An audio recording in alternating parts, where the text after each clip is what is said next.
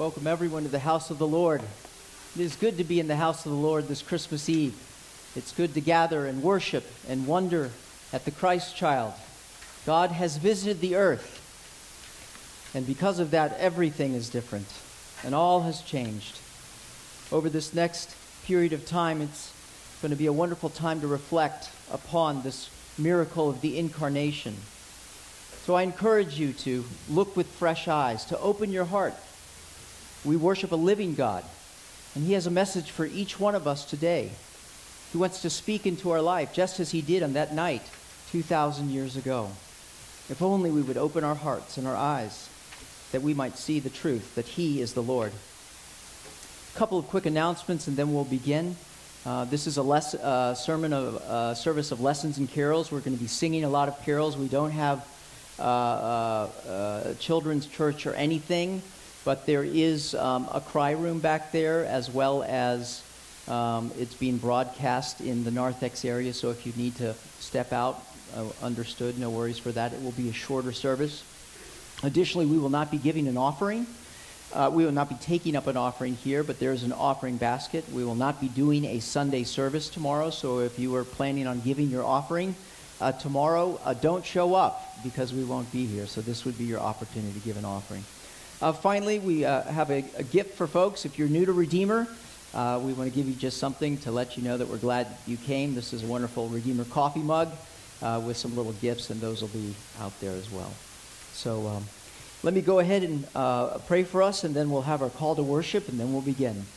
Let's pray. God, it is good to be here. It is good to be in your midst. It is good to know that you cared, that you wanted so much to be with us, that you sent your Son, that you created a path that leads to you. God, help us to walk that path through your Son as we worship, as we sing, as we give praise as we recognize that the King has come and we are your children. We pray all of these things in Christ's name. Amen. Hear these words from Psalm 100 Make a joyful noise to the Lord, all the earth. Worship the Lord with gladness. Come into his presence with singing. Know that the Lord is God. It is he that made us, and we are his. We are his people and the sheep of his pasture. Enter his gates with thanksgiving and his courts with praise. Give thanks to him and bless his name. For the Lord is good. His steadfast love endures forever, and his faithfulness to all generations. Amen. One small announcement as well. Please um, use the words on the overhead.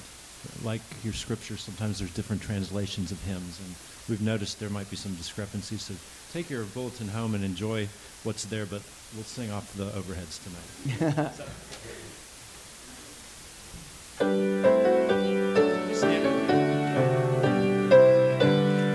Come all ye faithful. Oh, come.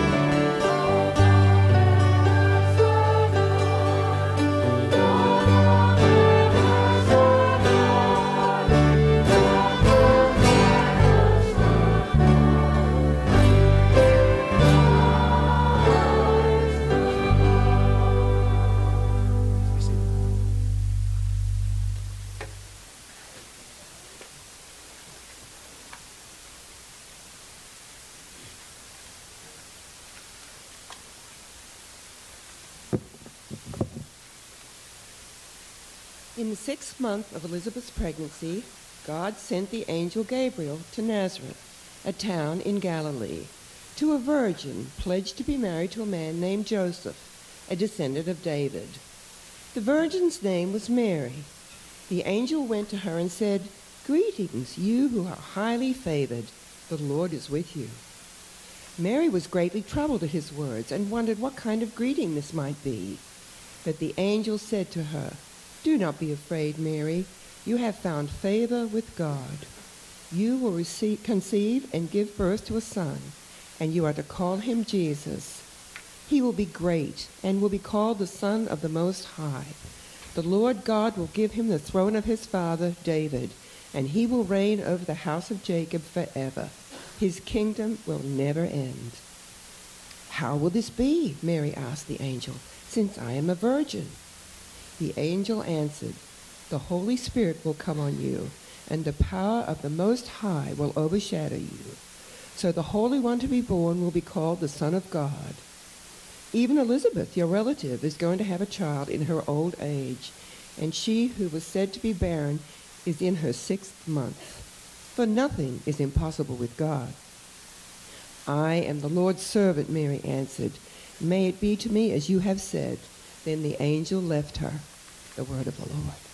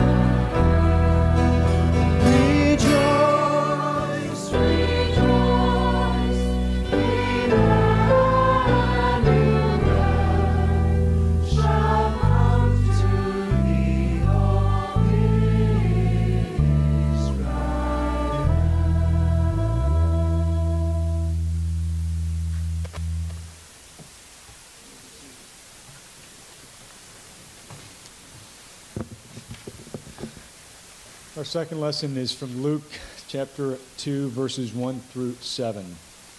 In those days, Caesar Augustus issued a decree that a census should be taken of the entire Roman world. This was the first census that took place while Quirinius was governor of Syria, and everyone went to their own town to register. So Joseph also went up from the town of Nazareth in Galilee to Judea, to Bethlehem, the town of David, because he belonged to the house of David, in the line of David. He went there to register with Mary, who was pledged to be married to him and was expecting a child. While they were there, the time came for the baby to be born, and she gave birth to her firstborn, a son. She wrapped him in cloths and placed him in a manger because there was no guest room available for them. Matthew 1 18 through 25. This is how the birth of Jesus came about. His mother Mary was pledged to be married to Joseph, but before they came together, she was found to be with child through the Holy Spirit. Because Joseph, her husband, was a righteous man and did not want to expose her to public disgrace, he had in mind to divorce her quietly.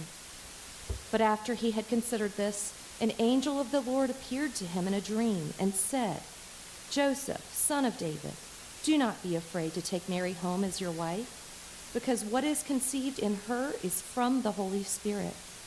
She will give birth to a son, and you are to give him the name Jesus, because he will save his people from their sins.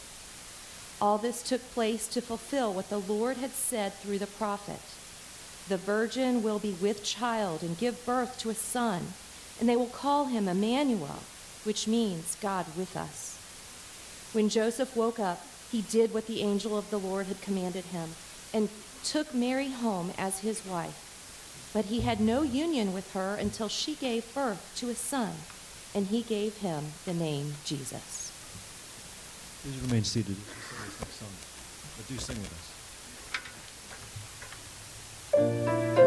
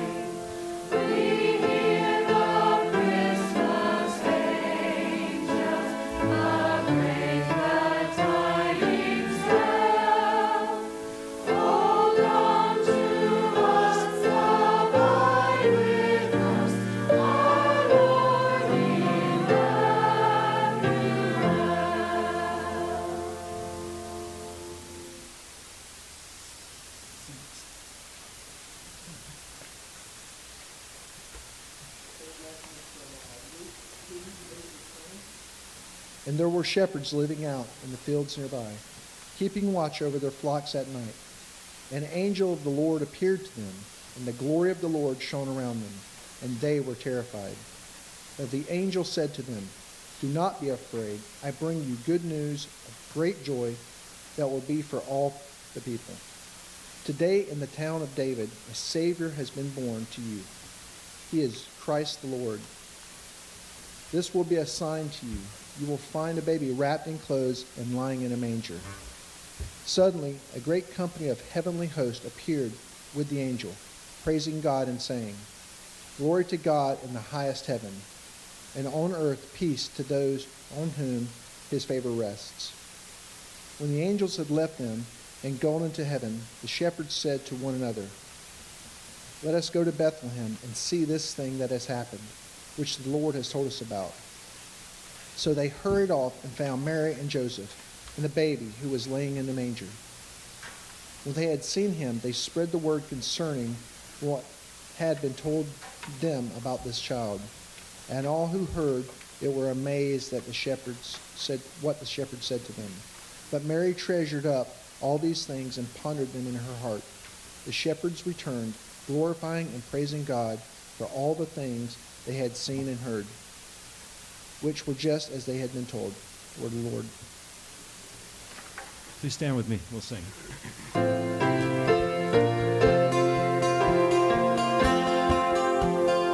Angels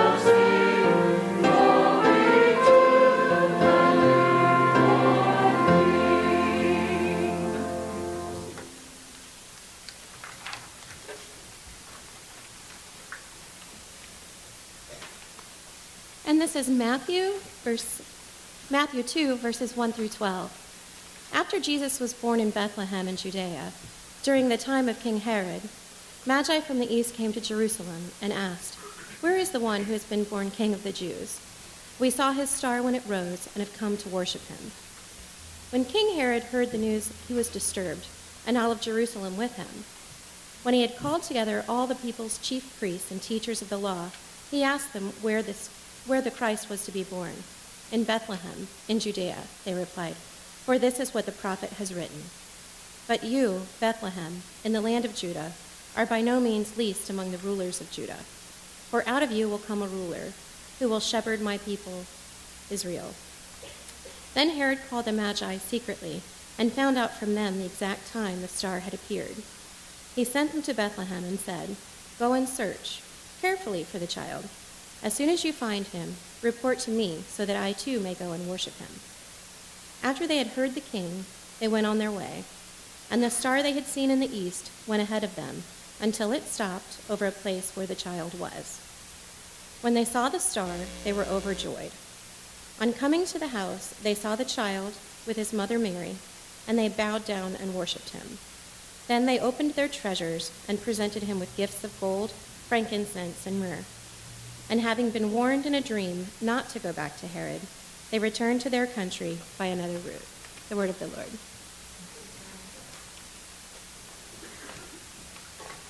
May remain seated.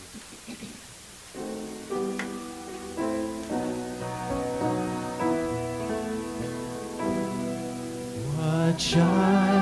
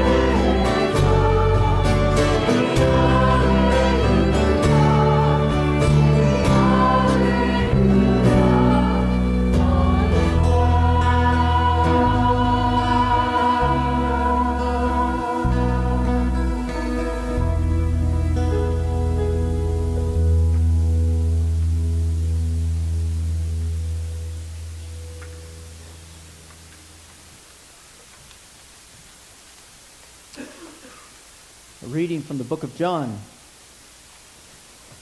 In the beginning was the Word, and the Word was with God, and the Word was God. He was with God in the beginning. Through him all things were made. Without him nothing was made that has been made. In him was life, and that life was the light of all mankind. The light shines in the darkness, and the darkness has not overcome it. The Word became flesh and made his dwelling among us. We have seen his glory, the glory of the one and only Son who came from the Father, full of grace and truth. John testified concerning him. He cried out, saying, This is the one I spoke about when I said, He who comes after me has surpassed me because he was before me. Out of his fullness we have all received grace in place of grace already given. For the law was given through Moses, grace and truth came through Jesus Christ. No one has ever seen God but the one and only Son, who is himself God and is in the closest, has made him known. The word of the Lord. Thanks be to God. Do you all remember the day when aliens invaded the world? It was October 30th, 1938, at 8 p.m. Some of you might have been around back then to experience it. It happened this way. Maybe you've heard of the name Orson Welles, who at age 23 wrote a book called War of the Worlds. And he was a great orator, and so he decided to put it on a radio program. And so at 8 o'clock, as the program went on, if you'll remember, there wasn't TV back then. Everybody listened to the radio at night. At 8 o'clock, the program went on, and uh, Welles explained what was going to happen. It was a dramatic retelling. And then it launched into some music. And it wasn't until 8:12 that there was a voice that said, "We interrupt this program to give you information." Well, the problem was that uh, the majority of people in the country had been listening to another program on another station with Charlie McCarthy, if you remember, the little ventriloquist dummy. And so they signed off and came over to Welles's program, only to hear that we interrupt this program to give you an announcement. A large meteor has crashed in Grover's Mill, New Jersey. And Welles went on to explain and describe that aliens were emerging from this meteor. And via special effects and dramatic interpretation, Welles described mounted war machines that were firing out heat rays and were decimating the National Guard. In fact, other ships were landing in St. Louis and Chicago. And millions of people, not knowing the better, actually believed this was happening. New Jersey freeways were jammed. People were begging the police for gas masks to ward off the attempt. People were crying out, It's the end of the world. It was only when finally someone got a message to Welles that he had to explain that it was a hoax, it was only a radio program. Aliens had not invaded the world, it was just a story. I don't want to talk about that story, but I do want to talk about another visitation. Not of aliens visiting the world, but rather a true story, a historical story of the day that God visited earth 2,000 years ago. In the beginning was the Word, and the Word was with God, and the Word was God. He was in the beginning with God. This one who came, Jesus, who they call the Word. This one who came to earth, we discover, was the one that has always been. In the beginning was Jesus, and Jesus was with God, and Jesus was God.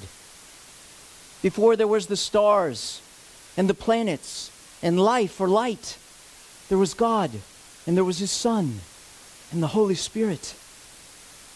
This one God visited earth because it says that the Word became flesh and dwelt among us. Think of this all of eternity, enfleshed in mortality. The God who became a man. All things were made through him, says verse 3, and without him was not anything made that was made. What irony that the one that fashioned the millions of stars in the skies was helpless lying in a manger. The one who designed the DNA of his parents, every single molecule in their bodies, could not speak and needed to be fed. The one who was tireless, always working, needed to sleep because of the journey from his mother's womb. In him was life, and that life was the light of men. Think of it as we look throughout the world and see life everywhere.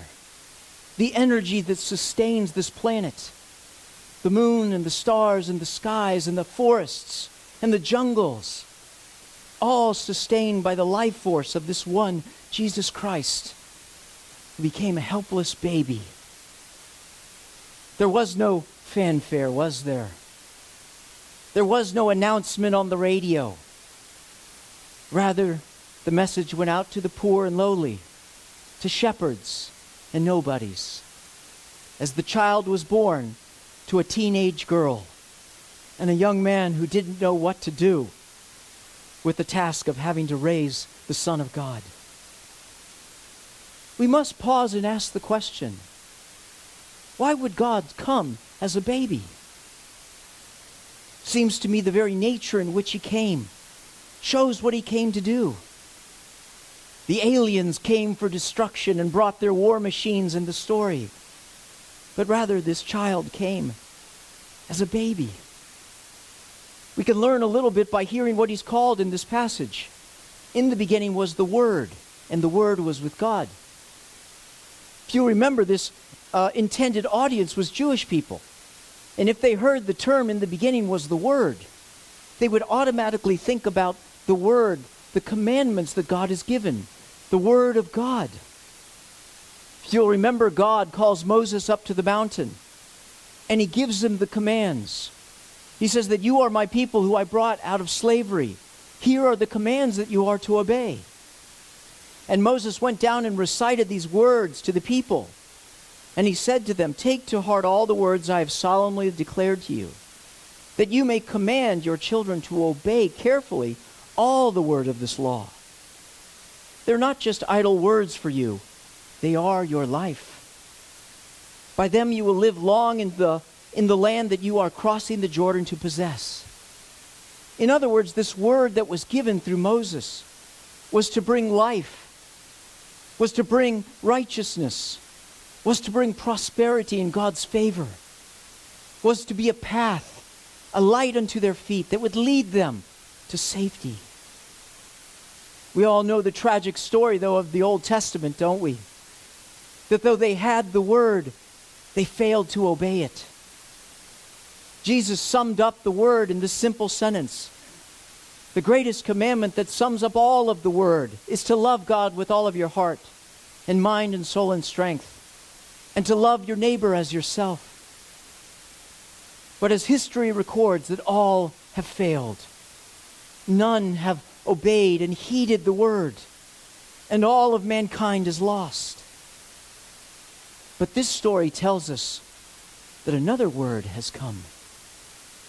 That this child was the word. The word that was given on Mount Sinai had no power to change the wayward heart. But this word was a living word, a word that became a man. None obeyed the original word.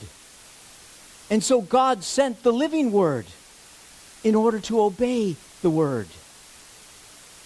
The living word, Jesus Christ, came to obey the commands of God because no one else could, because all had failed and fall short of the glory of God. The Jews knew that they were sinful people, and they so heavily emphasized that a human being could never become God that they never considered the fact that God might become a human. And so the word came to obey and to pay. For someone must pay for the sins of the world. And so the hands of this baby would ultimately be nailed to a cross. This beautiful small body would grow up to be tortured and killed. And the voice of God, who had the words of life, would ultimately be drowned out by the crowd, crying, Crucify him! Crucify him! Look, the Lamb of God, who takes away the sins of the world. And so the angel proclaimed, Don't be afraid. I bring you good news of great joy that will be for all people. For today in the city of David, a Savior is born. So I ask you the question what do you see in the manger? An example that we are to follow? A moral and upright teacher who shows the way? Or rather, the living Word who is the way? The one who came to obey, the one who came to pay. As I think of this story, of what Jesus did, I understand why he came and had to become a man in order to obey the word. But I have to ask the question why would he come at all? You know, this passage in John is modeled after another passage. Most people think it's modeled after Genesis 1. Remember, in the beginning was the Word, and the Word was with God? But this passage actually comes from a different section in the Bible. It's modeled after Exodus 33 and 34. God has rescued the Israelites and he's brought them out of Egypt. And he's called them his people. And he gives Moses the commands. But while Moses is receiving the commands, the people lose faith in Moses and God. And so they create this golden calf and say, Here are your gods to worship. And God's anger is kindled against the people. And he says to Moses, Go up to a land flowing with milk and honey, but I will not go with you, lest I consume you on the way. For you are a stiff necked people. For the Lord had said to Moses, Say to the people of Israel, You are a stiff necked people. If for a single moment I should go up among you, I would consume you. But Moses said, if your presence will not go with us, do not bring us up from here. For how shall it be known that I have found favor in your sight and your people? Is it not the fact, God, that you are going with us that shows that we're distinct? That you, that you are, that we are your people. In other words, God, we need you. Without your presence, without your face, we're doomed. And the Lord, hearing what Moses asked, said, The very thing that you have spoken, I will do. For you have found favor in my sight, and I know you by name. And so Moses said, Show me your glory. In other words, God, if you are going to come with us, prove to me. I need to see you to know.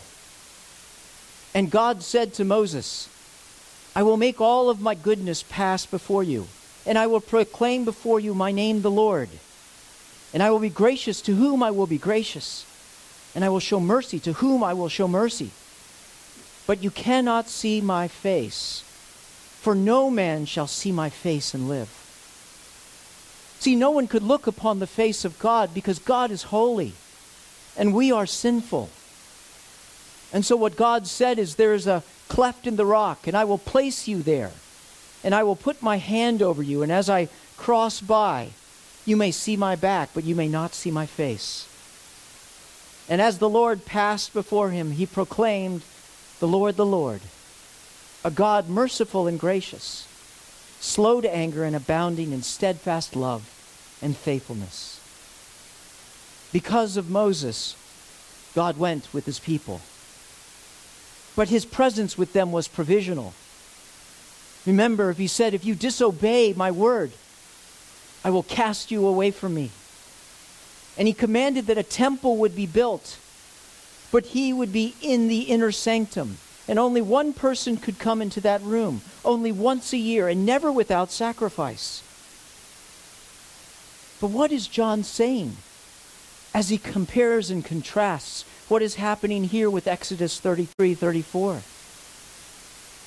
The Word, God, became flesh and we have seen his glory, full of grace and truth. See, it wasn't us seeking God, was it, that night? But God seeking us.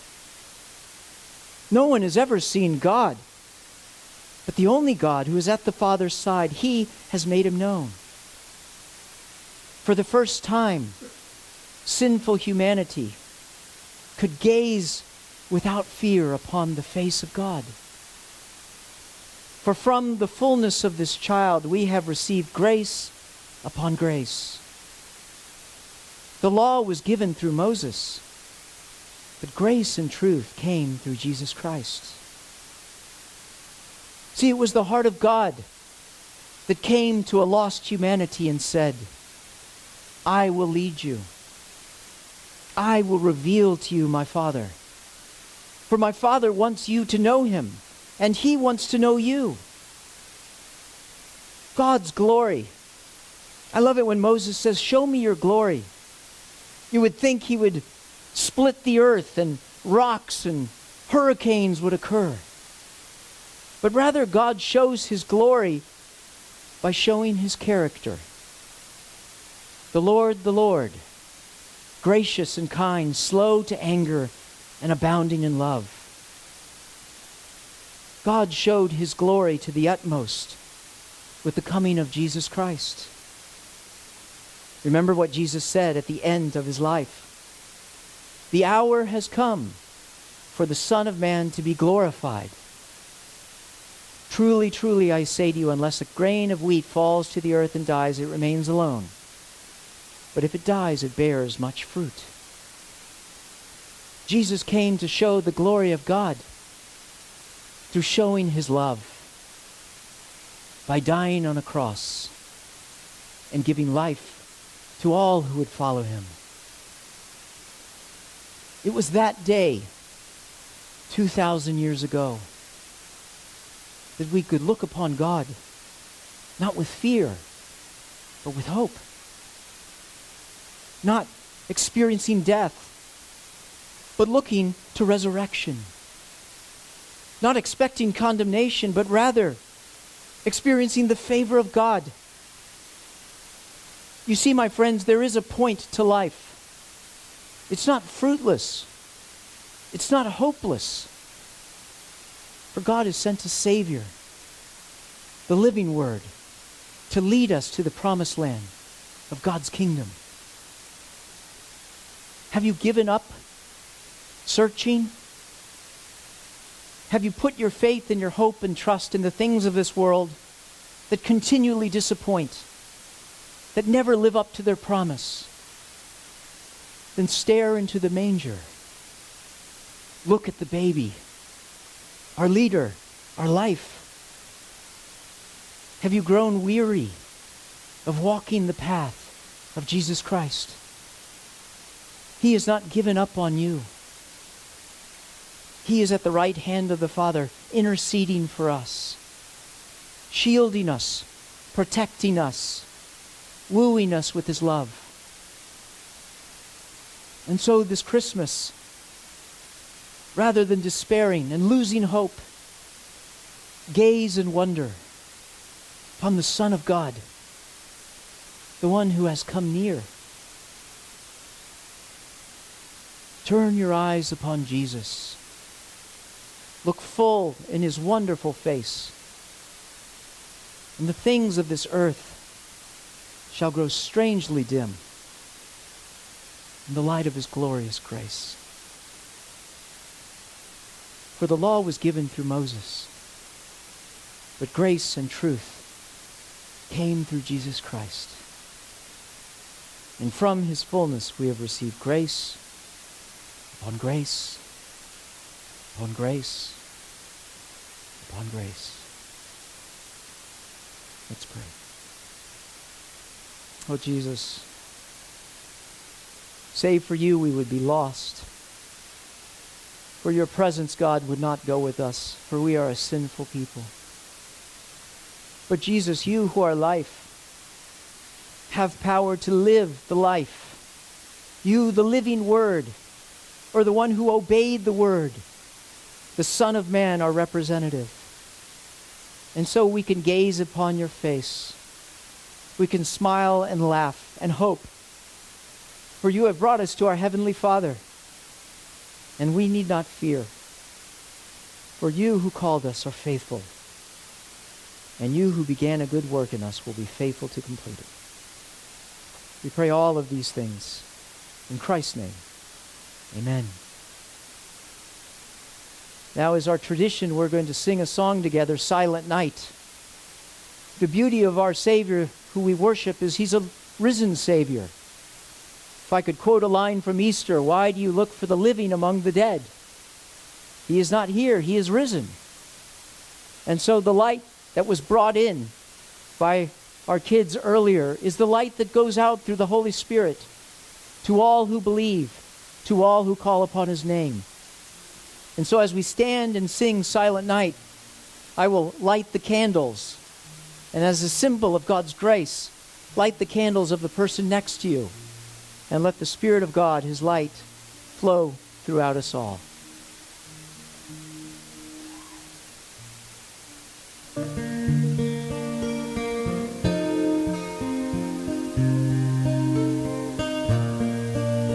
Let's stand.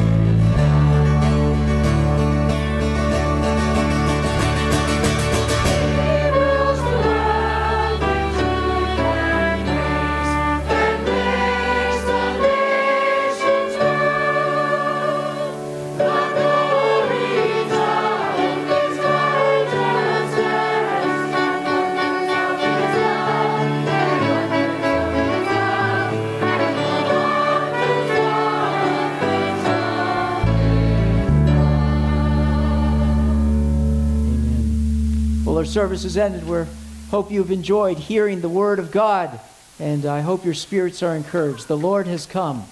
Praise the Lord. We want to wish you a safe and happy Christmas Eve, and uh, let me give the benediction, and then we'll be done. Go ahead and bow your heads.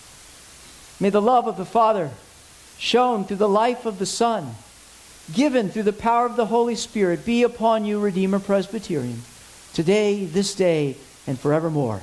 And all God's people said, Amen. The service is ended. Go in peace.